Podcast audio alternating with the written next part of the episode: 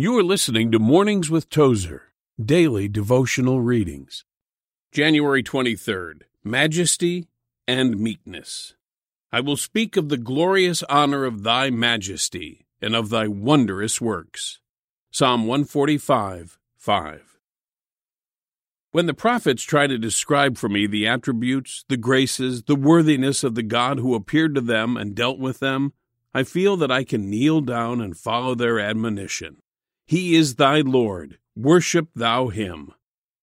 They described him as radiantly beautiful and fair. They said he was royal and that he was gracious.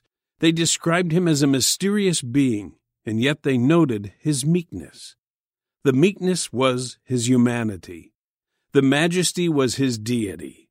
You find them everlastingly united in him, so meek that he nursed at his mother's breast, cried like any baby, and needed all the human care that every child needs. But he was also God, and in his majesty he stood before Herod and before Pilate. When he returns coming down from the sky, it will be in his majesty, the majesty of God, yet it will be in the majesty of the man who is God. This is our Lord Jesus Christ. Before his foes he stands in majesty. Before his friends he stands in meekness.